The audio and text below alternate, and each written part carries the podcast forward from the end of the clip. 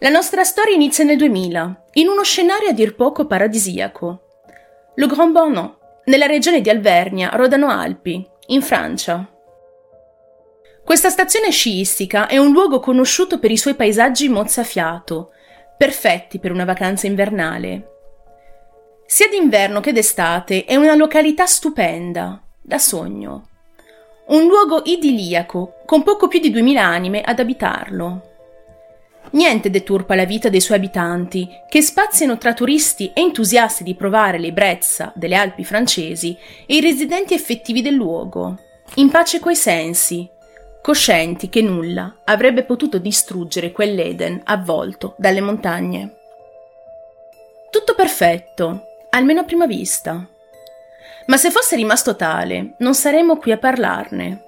Sfortunatamente quei pendii conosceranno una tragedia che provocherà dolore anche a chi non se lo sarebbe meritato.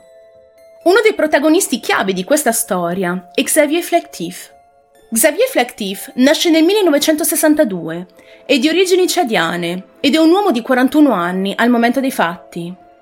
Cristiani convinti, i genitori di Xavier crescono il figlio e le sue sorelle nel rispetto dei valori.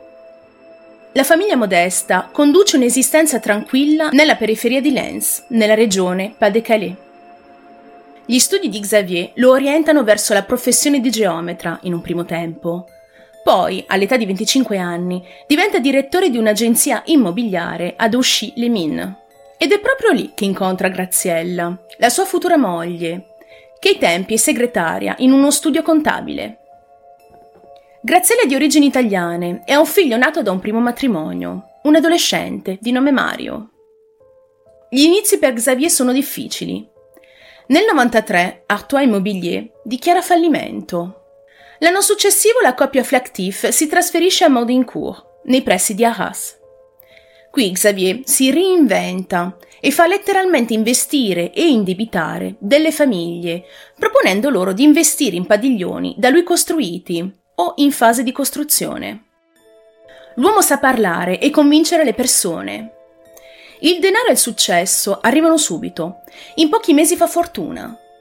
Nel frattempo si sposa con Graziella Ortolano e i due avranno tre figli.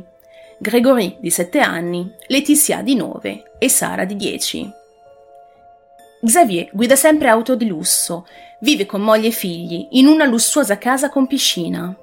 L'uomo non nasconde il suo successo, anzi lo stenta davanti a tutti, il che fa ingelosire molte persone che iniziano a sparlare alle spalle della famiglia e a provare rancore nei loro confronti. I pettegolezzi poi trovano il culmine nel giugno del 1996, quando il tribunale di Bethune dichiara che la famiglia Flactif è in bancarotta. A causa della sua malgestione, diciamo, a Xavier Flactif viene vietato di dirigere o aprire una società per dieci anni.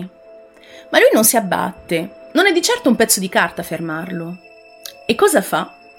Apre delle società a nome della moglie Graziella.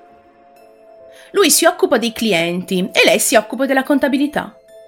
Ma Graziella non era una semplice portapenne.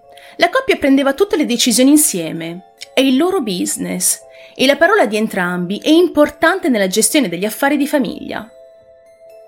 Nel 1999 la famiglia si trasferisce nella frazione di Chinaillon, nella città di Grand Bornand, dove l'ambizioso Xavier intende riprendersi dall'ammazzata iniziale. Qui compra dei terreni su cui costruisce degli chalet che rivende a dei prezzi esorbitanti. Viene descritto da tutti come un uomo davvero molto gentile, un gran lavoratore, solito alzarsi all'alba e addormentarsi presto la sera. Una persona che si dedicava completamente al suo lavoro. Nell'autunno del 2002 inizia a diffondersi la notizia della condanna di Xavier Flactif, facendogli perdere di conseguenza due grandi progetti per i comuni di Grand Bornand e Manigod, per i quali stava lavorando. Qualcuno ha cercato di screditarlo in tutti i modi, addirittura demonizzarlo.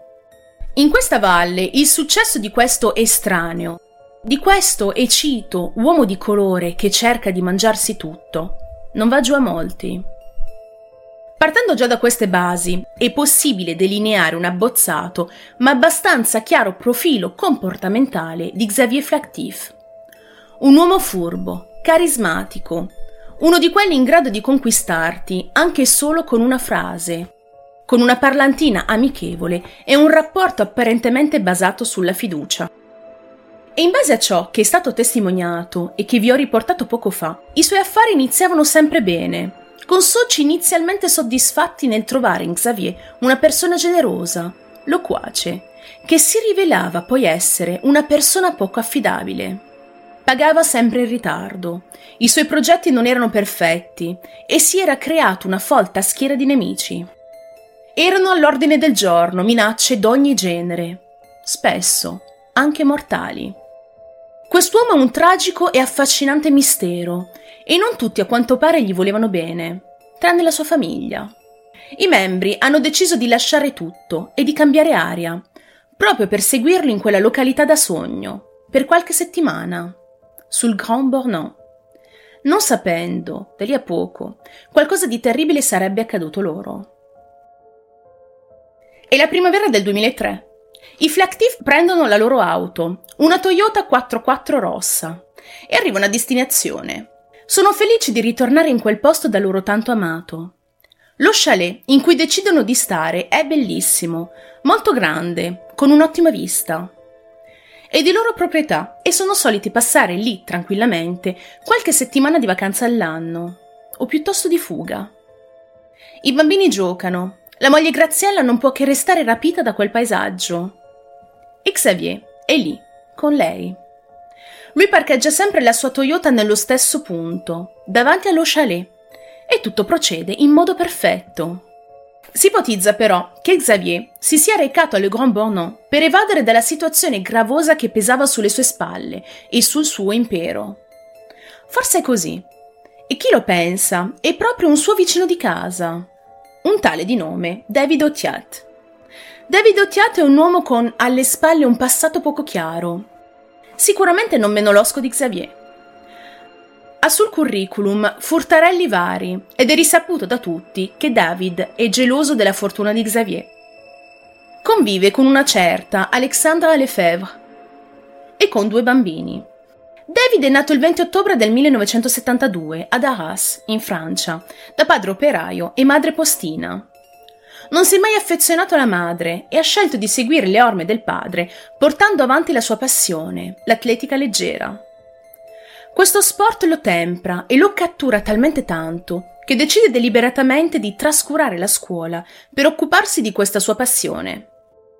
Raggiunta l'età giusta, presta servizio militare nella ex Jugoslavia come elmetto blu. Non si sa molto di questo periodo, ma non è così improbabile ipotizzare che proprio quel servizio militare debba averlo cambiato, in un modo irreversibile.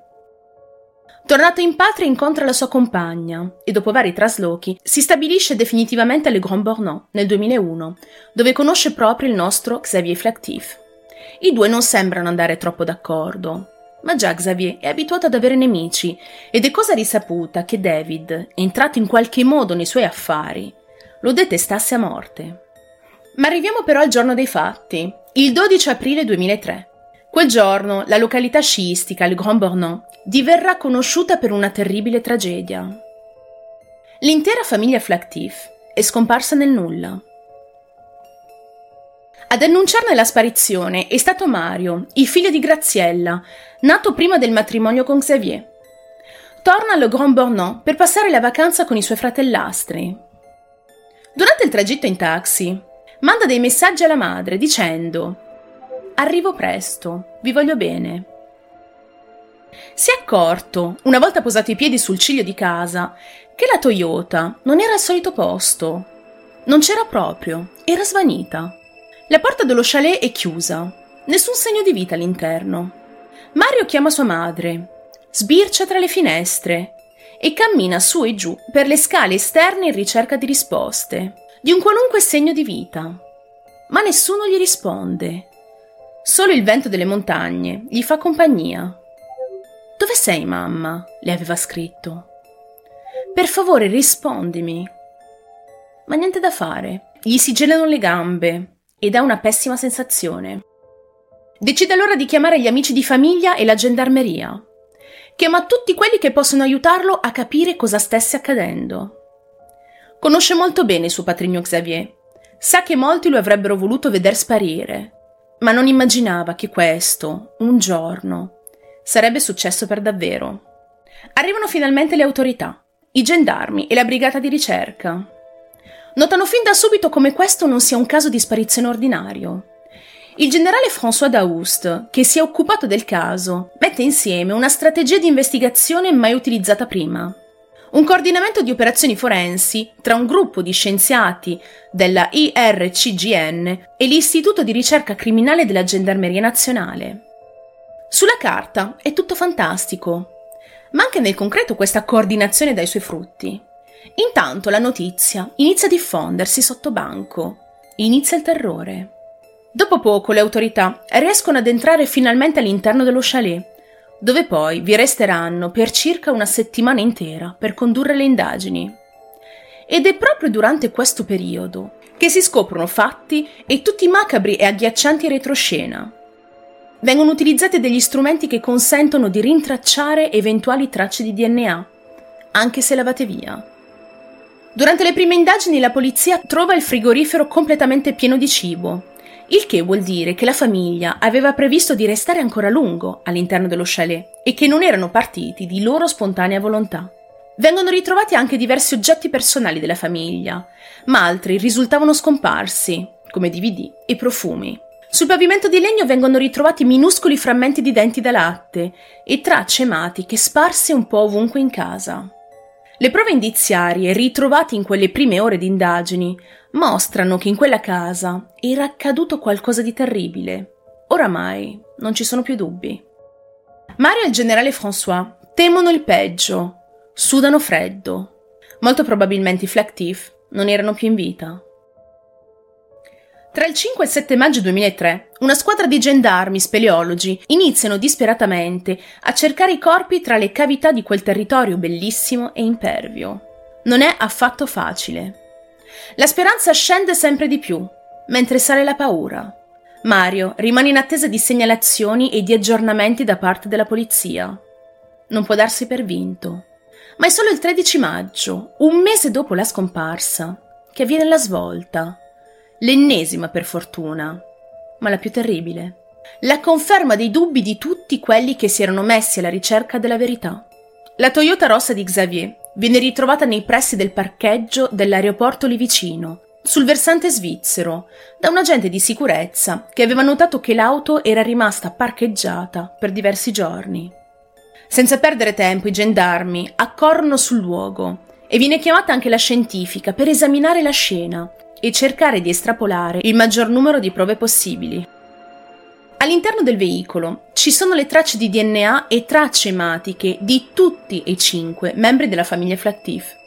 Appena il generale François lo comunica a Mario, lui quasi sviene. Quella telefonata gli ha cambiato la vita per sempre. Gli inquirenti però cercano di restare lucidi, sviluppano delle ipotesi, due in particolare. Avendo studiato e approfondito la natura furba e losca di Xavier, andando a navigare anche nel suo intricato passato lavorativo, non è impossibile pensare che Xavier avesse inscenato la sua morte e quella della sua famiglia per fuggire dai problemi legali che lo attanagliavano. La seconda ipotesi vede uno sconosciuto come il responsabile della morte della famiglia e dell'occultamento dei corpi. L'operazione sarebbe avvenuta tra il tardo pomeriggio di venerdì e il sabato mattina, il che significa che questo individuo avrebbe eliminato tutte le tracce in modo estremamente rapido, caricando poi i corpi nel veicolo in una zona trafficata. Ma in entrambe le ipotesi, comunque, è impossibile poter realizzare tutto questo in così poco tempo, specialmente da soli. Questo lo pensa anche Mario e il generale François. Ed ecco che giunge il fattore determinante. Viene ritrovato un sesto DNA queste tracce sconosciute sono presenti nel veicolo di Xavier. Questo significa che un'altra persona esterna alla famiglia Flactif è stata su quell'auto. Finalmente c'è una pista da seguire. Forse la giustizia saprà essere soddisfatta. Nel frattempo la comunità del Grand Bornand è oltremodo terrorizzata. È orribile solo immaginare cosa si prova a vivere in un luogo così pacifico e doversi svegliare una mattina con la notizia che nei paraggi gira un assassino che ha sterminato un'intera famiglia di cinque persone. Una famiglia poi così famosa. I Flactif, in particolare Xavier, non passavano inosservati e di sicuro attiravano guai. E colui che interferisce sulla sorte dei Flactive è proprio David Otiat, il famoso vicino di cui vi ho parlato poco fa. Come spiegato prima, era uno dei tanti a cui stava sulle scatole Xavier, ed è l'unico che persino in tv, durante il servizio di cronaca, fa emergere tutto il suo odio nei confronti di Xavier. Pour vous, il est... qu'est-ce qui s'est passé Bon, moi, c'est soit que c'est lui qui est parti, ou alors c'est vraiment des gens qui l'ont. Et puis que. Je sais pas ce qui s'est passé, quoi. Ça, ça s'est pas mal passé, quoi. David Otia présente en plus l'intérêt d'avoir pour compagne une femme bavarde, une femme qui parle vrai. C'est un con. Hein, déjà, il prend les gens pour des esclaves. Euh, Qu'est-ce que vous faisiez bah, je, je, faisais le ménage chez elle. Donc, euh, vous voyez, quand vous êtes en train de laver, hein, que lui, il arrive, qui repiétine tout, Hein, que c'est pas sec, qu'il y a plein de traces, que vous êtes obligé de recommencer trois fois parce qu'il en a rien à foutre. Il venait chercher des papiers sur sa table, il repartait sur le balcon, et vas-y, il piétinait tout. Hein. Et une fois, il y a eu une coupure d'eau, et c'est là que ça m'a donné à réfléchir. Je dis, alors là, c'est terminé, je n'y vais plus. Il y a eu une coupure d'eau, et euh, le matin, je suis arrivée euh, chez eux, donc elle m'avait dit, tu rentres, la porte est ouverte, tu, tu, tu commences la vaisselle. Et euh, bon, je suis rentrée, ils m'ont pas entendu. Et lui disait à, sa femme, là, Graziella, euh, tu vas lui faire vider les chiottes, hein, ça pue la merde ici. Hein. Il y a une coupure d'eau et tout. De toute façon, elle est là pour ça. Hein. Bon, j'ai rien dit. J'ai fini ma matinée. Je suis rentrée. Je lui ai raconté. Il lui m'a dit bon, allez, c'est bon, basta, t'arrêtes. Avec toute la merde qu'il a foutue autour de lui. Euh, même les agences immobilières, l'agent immobilier d'ici m'a dit il a de la chance qu'il ait jamais tombé sur un Corse, parce qu'il serait, il, serait dans la mer avec une pierre au cou. Là, a storsi.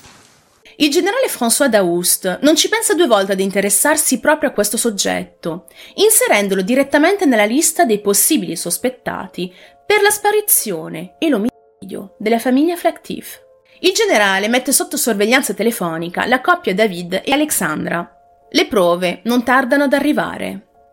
Si giunge alla non troppo schiacciante verità che quel famoso sesto DNA presente nella vettura rossa appartiene proprio a Davido Tiat.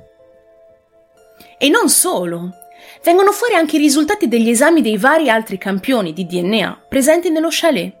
E vengono fuori ben 22 punti in cui Davide è stato presente, in cui il suo sangue risulta essere misto a quello delle vittime. Le sue mani molto probabilmente hanno sterminato quella famiglia e quei bambini innocenti. Mario in tutto questo è furioso e pretende che venga fatta chiarezza. Gli agenti non tardano ad arrivare in casa Otiat e con grande stupore di tutti, proprio David non si dichiara innocente, non fa e non dice nulla.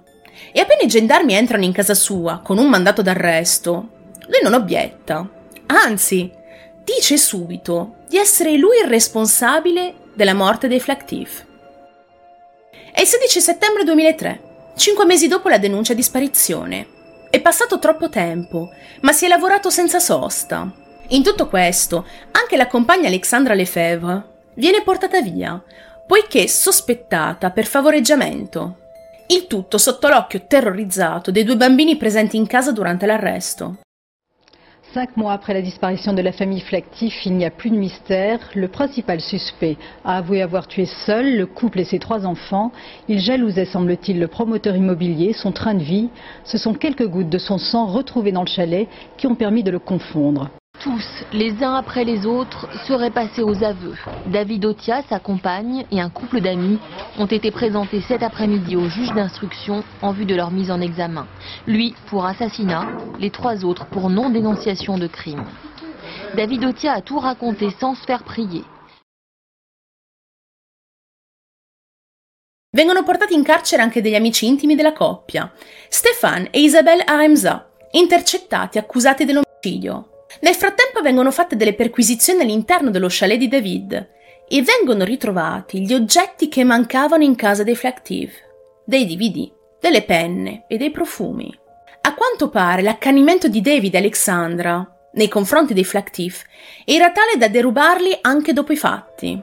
Ma il peggio non c'è mai limite, e come voler girare il coltello nella piaga, nel tentativo di rendere ancora più confusa, contorta, ridicola e orribile la vicenda, da qui inizia un'epopea che ha dell'incredibile, perché nonostante la straordinaria disponibilità da parte del carnefice nell'ammettere le sue colpe, questo purtroppo cambierà versione dei fatti di continuo.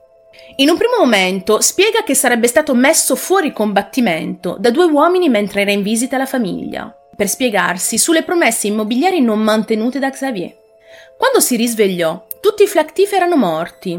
I due uomini lo avrebbero costretto a far sparire tutti e cinque i corpi.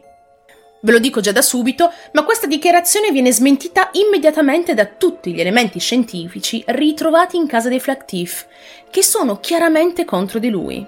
Quindi, nessuno crede a questa sua versione. Dopodiché, dato che nessuno credeva a questa versione dei fatti, decide di fare una seconda dichiarazione, ben più articolata. Dice di essere andato da solo l'11 aprile 2003 a casa dei Flactif per risolvere una questione abitativa. David dice che quel giorno era armato. Ad Alexandra racconterà in seguito di aver prima ucciso i bambini, che erano soli in casa, poi la madre e infine Xavier, arrivato per ultimo e che correva in tutte le direzioni. Cambierà ancora versione dei fatti, dicendo di aver sparato per primo a Xavier, ma che il colpo sarebbe esploso in modo accidentale, proprio a causa di un problema con l'arma. Avrebbe poi sparato a due bambini che stavano facendo merenda, alla madre che stava salendo le scale e infine alla testa della piccola Letizia, che le stava davanti. Dopo aver pulito la casa per ben due ore, ha detto di aver portato i corpi nella foresta per bruciarli con la benzina. Tutto ciò fu brutale, premeditato, ma c'erano ancora alcuni aspetti che non quadravano. Gli inquirenti affermano con prove certe che le tracce di sangue presenti nello chalet, più in particolare gli schizzi trovati sui muri, non sono proprio compatibili con un colpo d'arma da fuoco. Si cerca quindi un corpo contundente, non una pistola, molto più compatibile con quello che la polizia scientifica ha constatato sui luoghi. E intanto David cerca invano di far scagionare le altre tre persone che lo hanno seguito in prigione. È impossibile che un uomo solo avesse ucciso cinque persone, pulito tutto, bruciato i cadaveri, nascosto il veicolo e ripulito persino quello. Un ruolo determinante in tutto questo lo ha avuto anche il fratello di David, un tale di nome Michael, che ha avuto l'ingrato compito di ricevere l'arma del delitto via posta per poi farla sparire. Sì, sì, avete capito bene. David ha spedito via posta al fratello l'arma del delitto, chiedendogli di farla sparire. Un genio del male. Il resto dei fatti è stato ricostruito secondo questa macabra timeline. Innanzitutto David aveva programmato l'assassinio due giorni prima dell'effettivo omicidio. Sfrutta l'aiuto degli amici Stefan e Isabella Remza, dando a Stefan la corda per strangolare i bambini. Ha usato gli altri complici per pulire la casa e l'auto, su cui ha caricato i corpi senza vita della famiglia Flactif. Successivamente ha bruciato i corpi presso la foresta di Ton e infine ha mandato via posta l'arma del delitto a suo fratello minore. I resti dei corpi verranno infine ritrovati così da confermare quest'ultima ricostruzione di eventi. Alcune ossa carbonizzate e frammentate, vertebre cervicali e piccole tracce di indumenti sono tutto quello che resta della famiglia Flactif. Non è stata riportata la descrizione fisica dell'arma e si ipotizza che David ne avesse usate persino più di una. Il caso comunque viene portato in aula davanti alla Corte d'Assise dell'Alta Savoia dal 12 giugno 2006 al 30 giugno dello stesso anno. David Otiat è stato informato dal giudice dei risultati di un'ulteriore perizia fatta sulla cremazione dei corpi, risultato che ha dimostrato che l'uomo aveva mentito ancora. David aveva infatti affermato di aver bruciato i cinque cadaveri con 50 litri di diesel e 20 litri di benzina. I periti nominati dal magistrato però sono formali anche utilizzando quantità di carburante molto maggiori, era impossibile ridurre i corpi quasi allo stato di cenere come erano stati scoperti dai gendarmi nella foresta di Ton. Il potere calorifico dei combustibili utilizzati non è sufficiente per carbonizzare i corpi in questa misura. Gli esperti dicono che ci sono voluti almeno 900 kg di legno per effettuare questa cremazione. David Otiat, quindi, non poteva raccogliere una tale quantità di legna da solo, la notte successiva al massacro. Secondo gli esperti, ci sarebbero voluti in media quattro ore per costruire una pira del genere. Ma non ha fatto solo questo. Ha trasportato anche i corpi e pulito lo chalet da cima a fondo. O David è stato aiutato da qualcuno, e questa è la teoria ritenuta ad oggi, oppure ha preparato a lungo la pira nei giorni precedenti il quintuplice ma è impossibile che abbia fatto tutto questo da solo. Sulla base delle prove presentate e delle testimonianze fatte in tribunale, i giurati hanno impiegato ben tre settimane per formulare una condanna al termine di un processo, già sottoposto ad alta tensione mediatica. Nel frattempo, ancora prima del verdetto, erano già stati pubblicati due libri dedicati a questo triste caso, talmente questa storia pazzesca e macabra aveva intrigato l'intera Francia. David Otiat viene condannato all'ergastolo con una pena detentiva di 22 anni. I suoi complici raccolgono rispettivamente 15 anni di reclusione per Stéphane Aremza, 10 per Alexandra Lefebvre e 7 per Isabelle Aremza. Michael Otiat, fratello minore di David, è stato condannato ad un anno con sospensione della pena, senza che sia stata registrata sulla sua fedina penale, il tutto per aver fatto sparire l'arma. Mario, il figlio di Graziella e l'unico sopravvissuto alla vicenda, poiché non presente in casa quel giorno, ha avuto un minimo di giustizia. Coupable du meurtre de la famille Flactif, David Otia écope de la réclusion criminelle à perpétuité. C'est la peine maximale qu'avait requise l'avocat général de la Cour d'assises de Haute-Savoie. Ses, complices sont condamnés à des peines allant de 1 an à 15 ans de prison. À Sévrier, Valérie War, Stéphane Taponnier. C'est un simple sourire timide, celui de Mario. Il a perdu sa mère dans le drame. Un sourire pour dire le soulagement d'une famille après le verdict. Je peux dire maintenant que ma famille repose en paix et, qu'on n'est plus, plus, obligé de dire présumé et qu'on peut dire maintenant assassin, complice et, et voilà, on est soulagé. Il movente di tutta questa orribile vicenda è da ricercarsi nella furia di David, un uomo da un profilo psicologico destabilizzante. Durante le fasi processuali, il generale François ha fatto in modo di definire la psiche di questo sospettato. Questo è quanto è emerso dalle analisi. Presenta tratti narcisistici, fobici e operativi con la tendenza a fuggire dalle emozioni in azione, con un ideale di padronanza. Le capacità di scissione e di evitamento di David Otiat non possono che farlo considerare pericoloso. È emerso in seguito che David ha manifestato una vera e propria gelosia nei confronti di Xavier Flactif, provando addirittura ad emulare ad un certo punto il suo stile di vita, ma odiandola al contempo per gli affari che avevano in comune. Una sfuriata devastante aveva dato vita ad un piano omicida architettato per distruggere l'intera famiglia Flactif. La sua ira non si è fermata nemmeno dinanzi ai bambini, che ovviamente non avevano alcuna colpa. Graziella, Gregory, Letizia e Sara sono morti per colpa di un uomo che odiava il capo di famiglia. Degno di nota è ciò che è successo allo chalet degli orrori, dove si è tenuto quell'efferato omicidio. Fu venduto all'asta nel 2009, affittato poi da dei vacanzieri. E questo senza che sapessero della tragedia. Una volta appreso che in quella casa era stato compiuto l'orrore più terribile, fuggirono a gambe levate. Questa è la loro testimonianza. Ci ridiamo ora, ma se lo avessimo saputo prima, avrebbe rovinato la nostra vacanza. Siamo stati felici di partire. Non avremmo potuto restare due giorni di più. Il minimo rumore mi faceva alzare di soprassalto. È stata l'unica notte in cui abbiamo chiuso le persiane. Ed è così che si conclude la triste storia della famiglia Flactif.